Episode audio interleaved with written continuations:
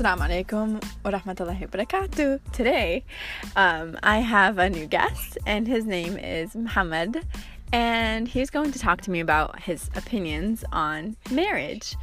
And um, we were talking about it just a couple minutes ago. It was really interesting how he views marriage and what he thinks. Um, so I was ta- I was asking him about you know I, I wasn't asking you. You just you just randomly You said brought it. it up. You know he, brought it up. I brought it up. No, I brought it up. Oh, he brought it up. Okay, so tell me what you were saying.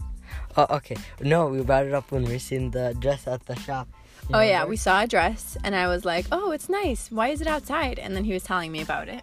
Was saying that it looks nice if you have a henna party. A henna which is- party? It's an Arab tradition. And I said. Can you describe it more the henna tradition? it's it's the night before someone gets married. Basically a long time ago before we had our tradition of separating it. It used to be the morning of her marriage. They would do all these things for her, blah blah blah. Uh, yeah, I researched a lot about it. Basically, it's a Arab like an Arab or especially Iraqi woman doesn't do it. She's practically traditionally not married. Oh, That interesting. even the Iraqis that are not Muslim, they do it oh wow. Because in, in the this. Iraqi tradition, if you don't do it, you're not married. Basically, you're not married. So okay, so basically, what happens in this henna?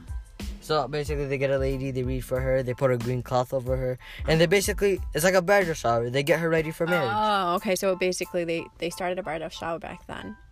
But it would be the morning, both like the in the morning. They would wake up, they would come to her house, they would bring her clothes, they would like make her smell good, they would burn incense, they would put things in her hair, blah blah blah. Oh. And especially the henna part is very important. It was like idea like it was very important around Iraqi society. Without it, basically, there's nothing to celebrate Uh-huh. because henna is basically the like joy in the Arab tradition. If you do it, that means you're happy. Basically, if you don't do it, you're like, oh, this person has something to be sad about. And there was this one point where you said that if a man doesn't have a house, Don't don't marry him. yeah. Well, can you So- can you tell me more about that? For the men, don't get married unless you have a house. For the woman, get married to a, a guy who has a house. Why? Why? Because why would you want to be at your in-laws? Uh, whatever happens, your in-laws are gonna you're gonna hate your in-laws if you live at their house. Everybody hates their in-laws. Listen to this kid, okay, guys?